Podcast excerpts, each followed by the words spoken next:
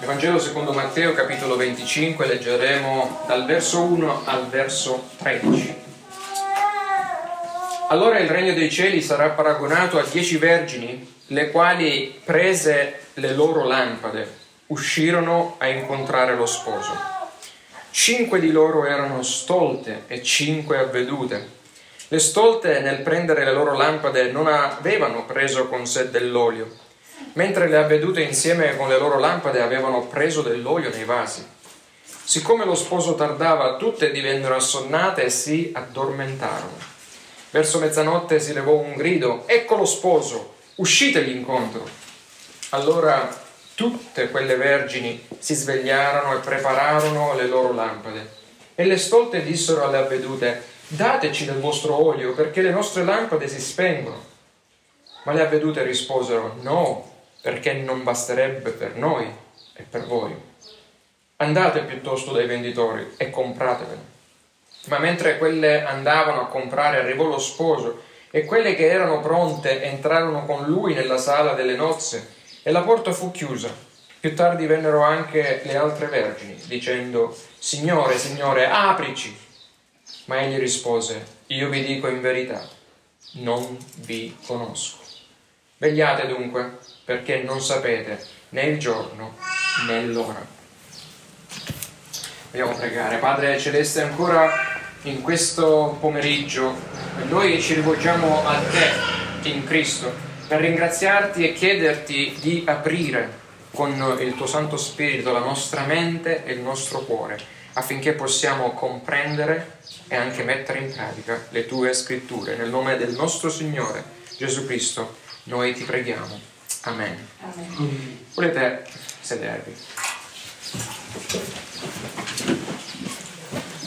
Ci fu un teologo presbiteriano di nome Matthew Henry, qualcuno di voi custodisce nelle vostre case un voluminoso commentario di colore verde e questo pastore parla della seconda venuta del Cristo come il centro verso il quale tutte le fila, tutte le dottrine della religione cristiana si incontrano e verso cui tutta la vita spirituale del credente punta e ha il suo costante riferimento. È un po' la stella del mattino, la stella polare che eh, i marinai un tempo erano soliti eh, guardare per stabilire la, dire- la direzione, quando non c'erano ancora i GPS.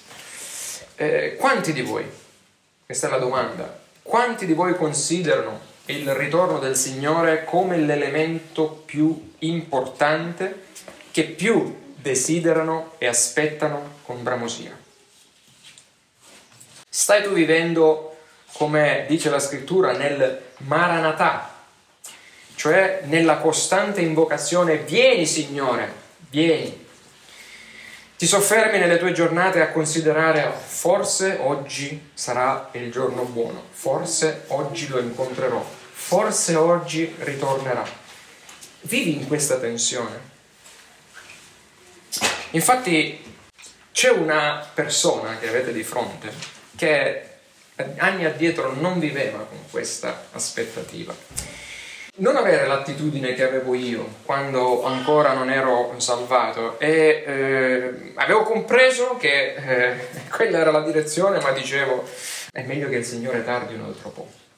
Signore tarda perché io voglio vivere la mia vita come voglio io, sono ancora giovane, sono ancora adolescente, tarda, fa che io sia l'ultimo dei tuoi salvati, poi chiudi la porta e lì finisce tutto.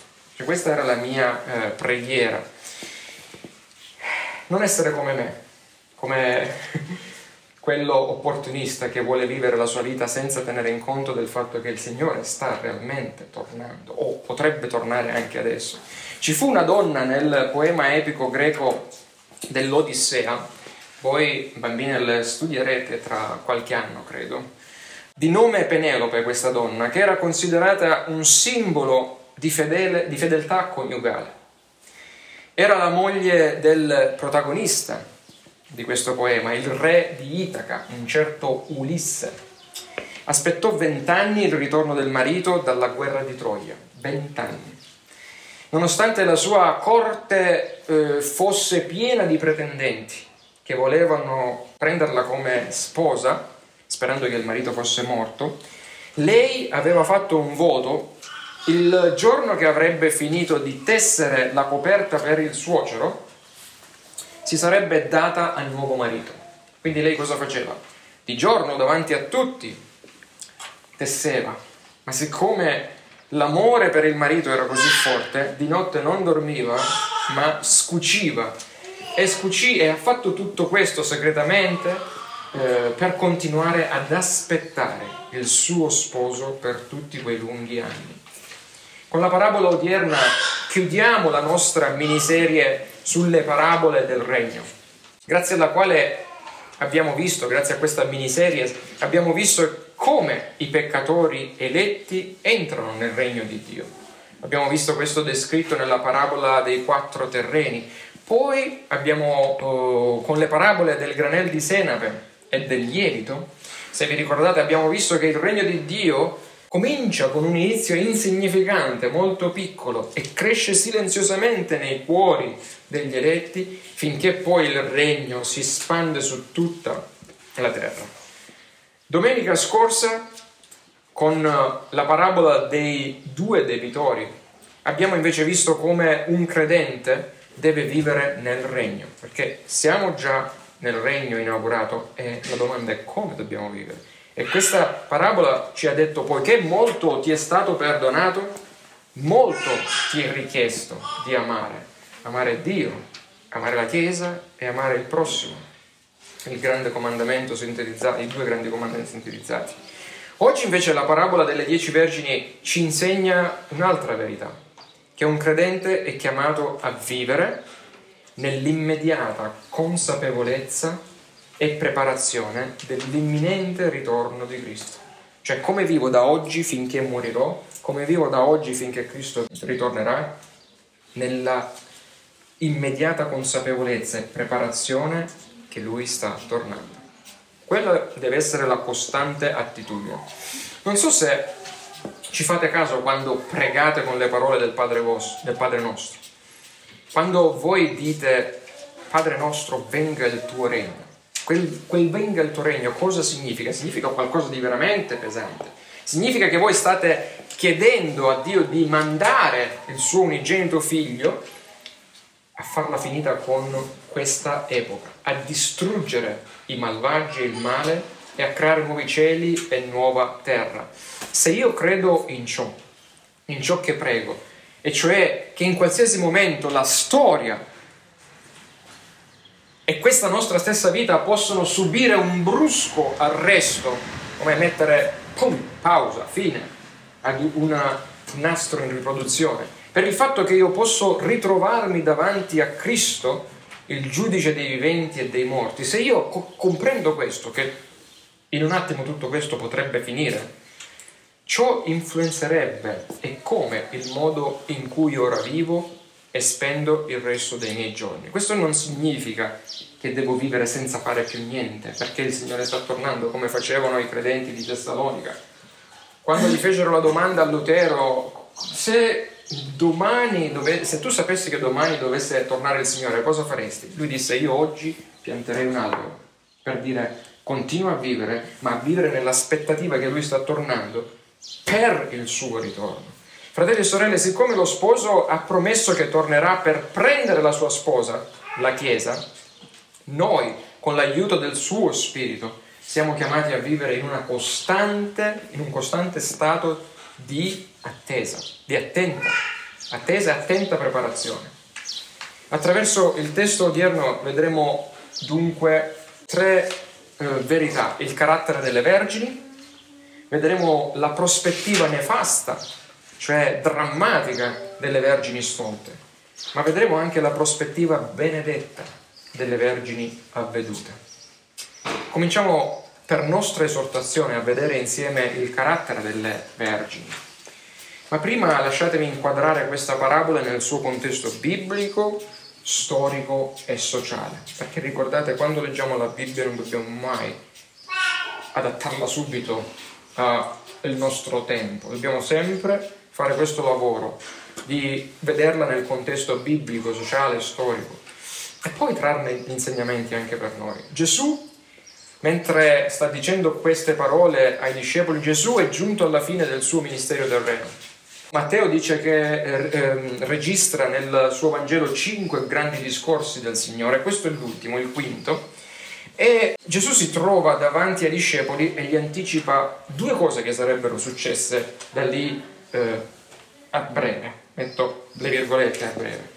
La distruzione imminente del Tempio e la sua seconda venuta, che sarebbe stata concomitante con la fine dell'età presente, cioè gli ultimi tempi. Se ci fate caso, nelle vostre Bibbie, capitolo 24, verso 3 di Matteo, leggiamo che i discepoli gli chiedono, Signore, dici quando è che il Tempio sarà distrutto? E quando verrai di nuovo e quest'epoca finirà? A queste due domande Gesù ci impiega due capitoli per rispondere. Sono delle domande forti, pesanti.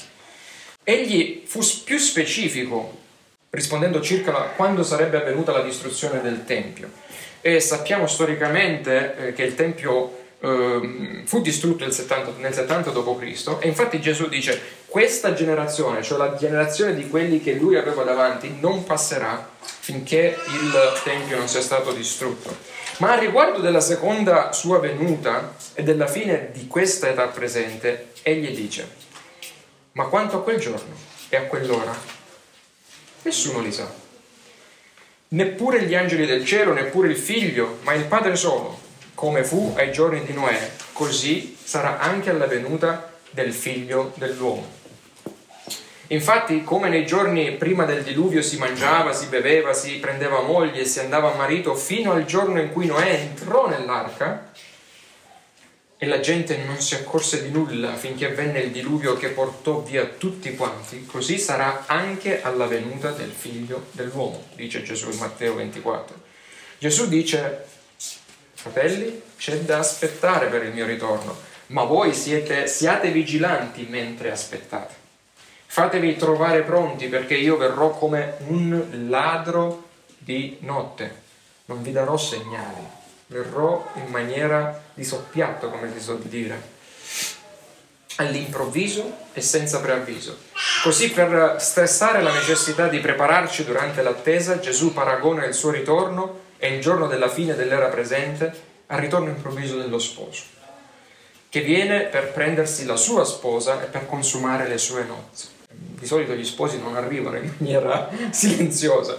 Aspettate, perché qui dobbiamo andare nel contesto sociale e storico nel tempo in cui viveva Gesù. Al tempo del Signore il matrimonio era un grande evento di, del villaggio, un momento di festa per tutti. È però essenziale per noi conoscere che il matrimonio ebraico era costituito da tre fasi, da tre momenti importanti. Il primo era il fidanzamento e quel fidanzamento non era inteso come il nostro fidanzamento qui, ma il fidanzamento ebraico era un contratto ufficiale fatto dai due padri, il padre della sposa e il padre dello sposo, che si concedevano per così dire la figlia e il figlio. Loro decidevano, io ti do mio figlio, tu dai tua figlia a mio figlio. Perciò il fidanzamento ebraico non era un impegno preso tra il, la coppia in sé, eh, bensì dai padri. Momento numero uno. Poco dopo ci sarebbe stata però quella che veniva chiamata la seconda fase del matrimonio, ossia il fidanzamento ufficiale dei futuri marito e moglie, la quale costituiva la cerimonia ufficiale vera e propria la coppia si sarebbe riunita davanti agli amici, davanti ai parenti, ai familiari e avrebbe preso i voti stipulando un patto matrimoniale vincolante, fatto di promesse vincolanti. Dunque, dopo la seconda fase, la coppia era già ufficialmente sposata, ma a differenza di ciò che accade tra di noi oggi, essi non andavano, non potevano andare subito a vivere assieme per consumare il loro matrimonio perché c'era una terza fase, una terza fase da completare. Tuttavia, se veniva rotto quell'unione matrimoniale nel periodo tra la seconda e la terza fase, quello era un vero e proprio divorzio, perché il matrimonio era già stato sigillato. Quindi se il marito fosse morto in quel periodo, subito dopo la seconda fase, la, la moglie veniva chiamata vedova. Dopo lo scambio dei voti reciproci e vincolanti, eh, a volte si doveva aspettare, attendere a lungo, anche un anno, finché il marito prendesse la sposa e la portasse nella sua casa. E doveva provvedere ad una casa, magari costruire una casa, magari comprare un terreno, guadagnare, mostrare al suocero che lui era veramente in grado di poter eh, sopperire ai beni e eh, far, diciamo, nutrire la, uh, la sua sposa. E soltanto alla fine di quel tempo lo sposo avrebbe potuto portarsi con sé la sua dolce metà. Quella sarebbe stata la terza fase matrimoniale che Gesù richiama nella parabola odierna. Quindi per comprendere questa parabola dovete capire che è successo prima di tutto tutto questo. Cioè il corteo, la festa nuziale dello sposo che ritorna a casa del suocero per prendersi ciò che gli appartiene e portarselo nella dimora coniugale appositamente preparata per la sposa.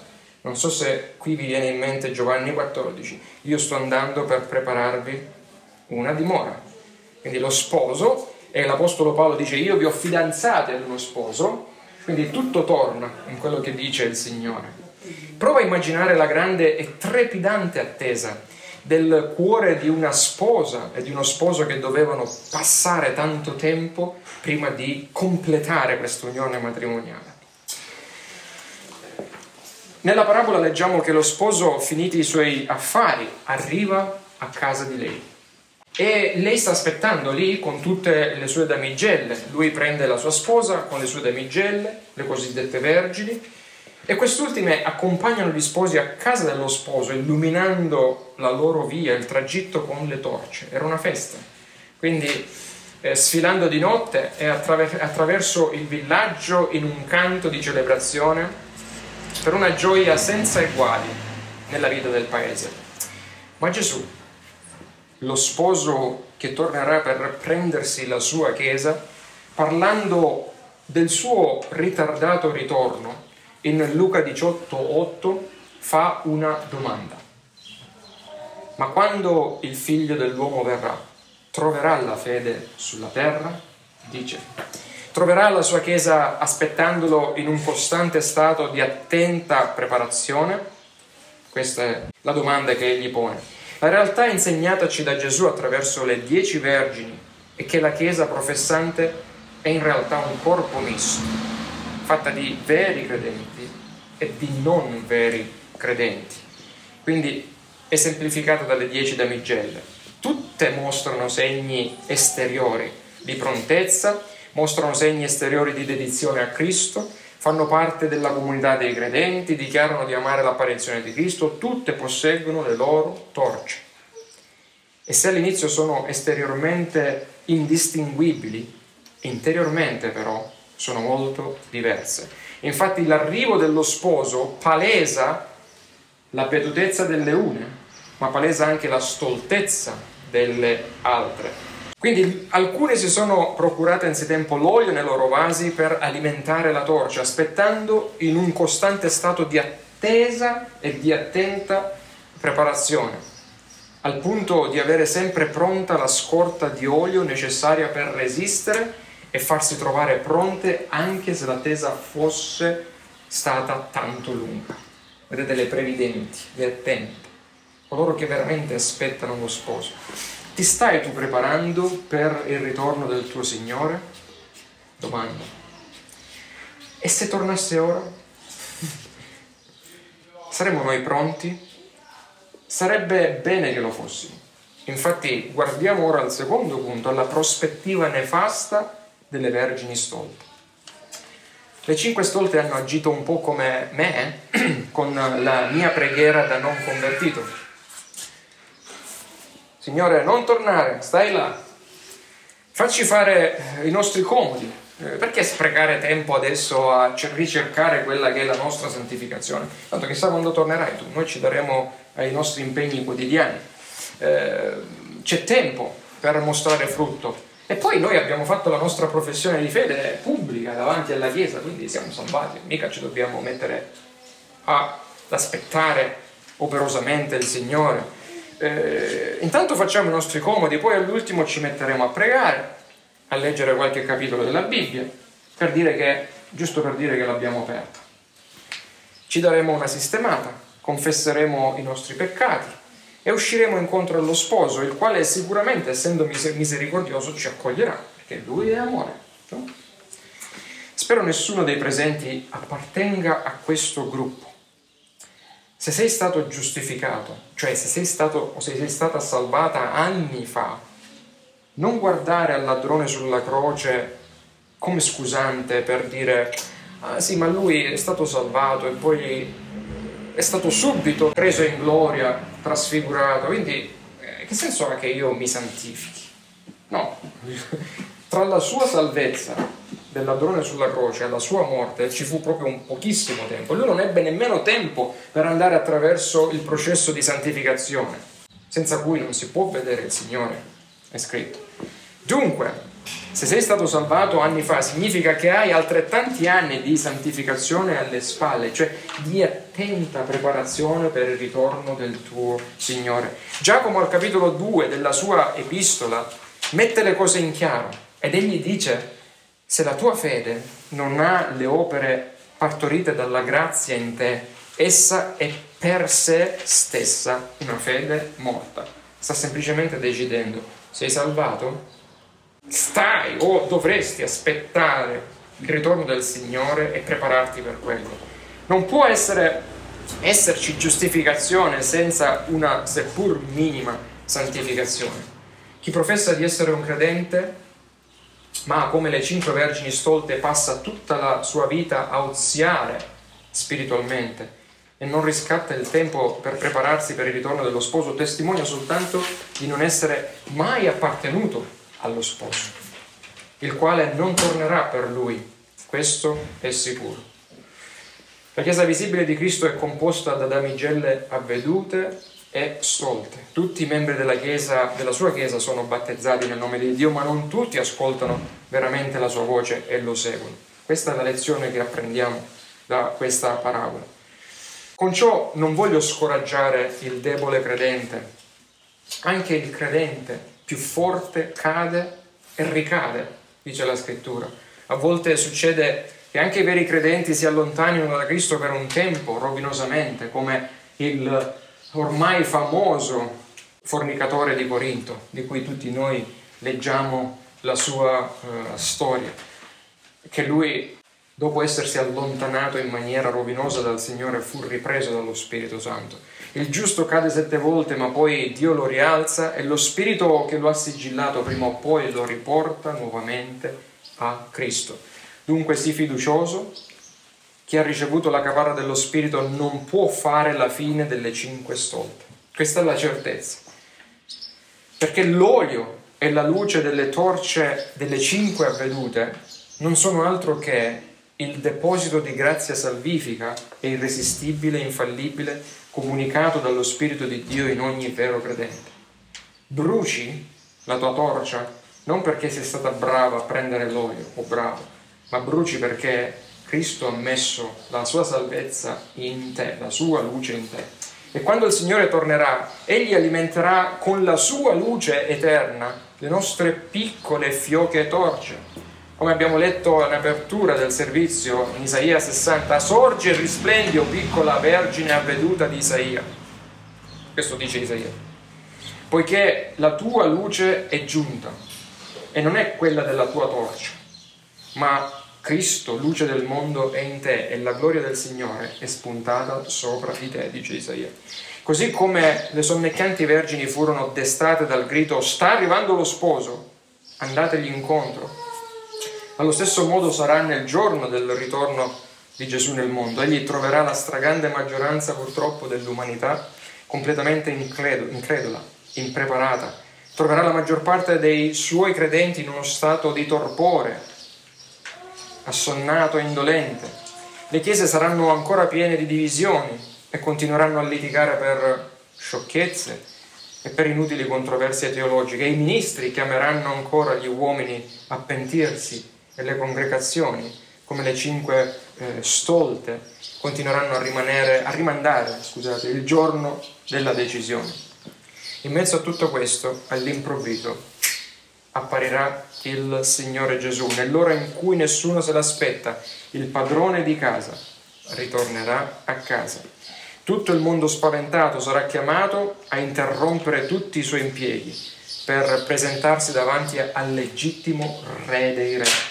Tutto questo sarà terribile, ma così è scritto e così sarà. Dunque la seconda venuta di Cristo coglierà tutti di sorpresa. Come per le cinque stolte, quando il Signore tornerà, molti scopriranno però che sarà troppo tardi. Non ci sarà più tempo. E capiranno di aver sprecato la loro opportunità ricevuta per far pace con Dio. Sì, sarà troppo tardi, sarà troppo tardi per comprare l'olio, sarà troppo tardi il bussare alla porta dopo che lo sposo ha condotto la Chiesa eletta nei nuovi cieli e nuova terra, nelle stanze preparate per lei. La realtà che traspare dalla parabola è tanto chiara quanto cruda quando lo sposo tornerà. Le vergini avvedute non potranno aiutare le vergini stolte. Questo cosa significa? Che il credente non potrà dare la grazia ricevuta ad un altro non credente. Non esiste questo. La preparazione maturata nell'attesa, quella santificazione senza la quale non si può vedere il Signore, dice lo scrittore degli ebrei, non potrà essere trasferita o condivisa. Ma quando il Signore apparirà, questa è una cosa dura e cruda da accettare. I genitori non potranno più pregare per i loro figli non convertiti e viceversa, i figli, con- i figli convertiti non potranno più intercedere per i loro genitori non convertiti. L'attenzione dei salvati in quel momento sarà solo ed esclusivamente per il loro Signore, il quale eserciterà il suo giudizio finale sulle nazioni. E infatti succederà come al tempo di Noè, dice, che una volta che la porta sarà chiusa, basta. E poi, allo stesso modo, dopo che lo sposo avrà chiuso la porta, invano sarà a dire Signore, Signore, aprici, perché lui dirà, io non vi ho mai conosciuti, cioè io non ho mai avuto nessuna intima comunione con voi. Il mio padre non vi ha eletti, io non mi sono promesso a voi e voi avete rigettato l'offerta del mio Vangelo. Il mondo intero un giorno riconoscerà che i santi di Dio hanno fatto la scelta giusta. E questo avverrà quando si troveranno di fronte il Re dei Re. Ma amati nel Signore, questa non è solo una parabola di esortazione, ma anche di consolazione. Chiudiamo infatti col vedere la prospettiva benedetta delle vergini avvedute. Quando Cristo ritornerà, i veri cristiani riceveranno una ricca ricompensa eterna per tutto ciò che avranno sofferto per amore del loro Maestro ci viene detto al verso 10 che quando lo sposo arrivò, quelle che erano pronte entrarono con lui nella sala, del, sala delle nozze e la porta fu chiusa.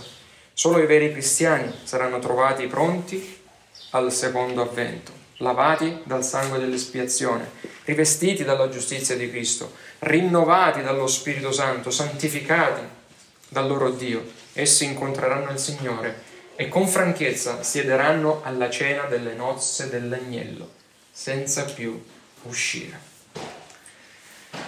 Il vostro sposo chiuderà finalmente la porta ed essa sarà chiusa ad ogni dolore e sofferenza, chiusa a un mondo malvagio, chiusa al tentatore delle anime vostre, chiusa a tutti i vostri dubbi e le vostre paure, chiusa per non essere più riaperta.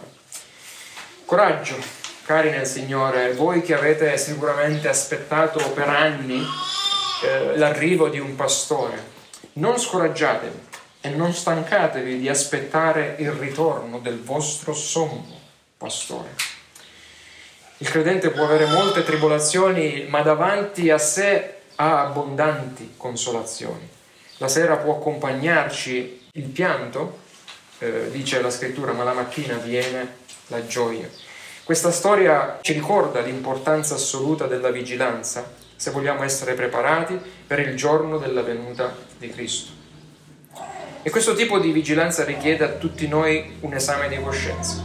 Oggi, adesso, dobbiamo chiederci, siamo veramente in Cristo? Ci stiamo davvero fidando di Lui? e stiamo vivendo in un modo tale da dire che desideriamo ardentemente il suo ritorno e che ci stiamo preparando per il suo ritorno. Se stiamo ricercando la santificazione, la preparazione della nostra anima per l'eternità attraverso la predicazione della parola, la preghiera, partecipare ai sacramenti. E arrivati a questo punto, alla fine, spero che una domanda vi sia sorta nel vostro cuore. Come posso continuare a prepararmi per il ritorno o per il giorno della mia dipartita? Perché è pur vero che se il Signore torna fra cento anni, ed è possibile, la mia vita finirà molto prima e io lo incontrerò quando la mia vita finirà. E allora, per rispondere a come posso continuare a prepararmi, eh, uso le parole dello scrittore dell'Epistola agli Ebrei. Egli eh, dice, manteniamo ferma la confessione della nostra speranza senza vacillare. Perché fedele è colui che ha fatto le promesse. Facciamo attenzione gli uni agli altri per incitarci all'amore e alle buone opere, non abbandonando la nostra comune adunanza come alcuni sono soliti fare, ma esortandoci a vicenda, tanto più che vedete avvicinarsi il giorno. Quindi stando insieme, partecipando al servizio divino, ascoltando la parola, pregando insieme, cibandoci della cena del Signore è il miglior modo che il Signore ci ha dato, sono gli strumenti, i mezzi ordinari di grazia che Dio ci ha dato per prepararci settimana dopo settimana per essere pronti a incontrare il nostro Salvatore quando Egli verrà. Ti scongiuro, fratello e sorella, non privarti di questi mezzi ordinari della grazia concessi per la tua preparazione. Perché quando arriverà quel giorno, quando la porta sarà serrata, il giorno dell'opportunità sarà passato. Questa è la morale della parabola delle dieci vergini poiché non ci è dato di sapere quando il Signore tornerà o quando noi saremo chiamati in gloria. Dobbiamo essere preparati ora. Ora è il tempo della grazia, ora è il giorno della preparazione, ora è il tempo per riempire i vostri vasi d'olio, nutrendovi qui. Oggi è ancora il giorno della salvezza. Vogliamo pregare. Padre, Preghiamo che tutti coloro che hanno ascoltato e ascolteranno questa esposizione eh, divengano parte del tuo regno, che nessuno qui sia ingannato, che qui non ci sia nessuno che abbia eh, la sua torcia, sì, ma senza l'olio. Prego per il ravvedimento di quelle torce senza olio, che non hanno vita di preghiera, che non hanno fame di pietà, che non hanno amore per l'obbedienza e che non hanno passione per i perduti. Prego per coloro che sono suoli superficiali, pieni di spine, eh, che sono case senza fondamenta. Oh Dio, possa tu con la tua grazia trasformare i loro cuori, così come lo hai fatto con i nostri. Che tu possa riempire il loro vaso di olio affinché possano essere parte della gioia, della celebrazione del regno delle nozze, del tuo figlio e della sua sposa. Nel nome di Gesù noi ti preghiamo. Amen.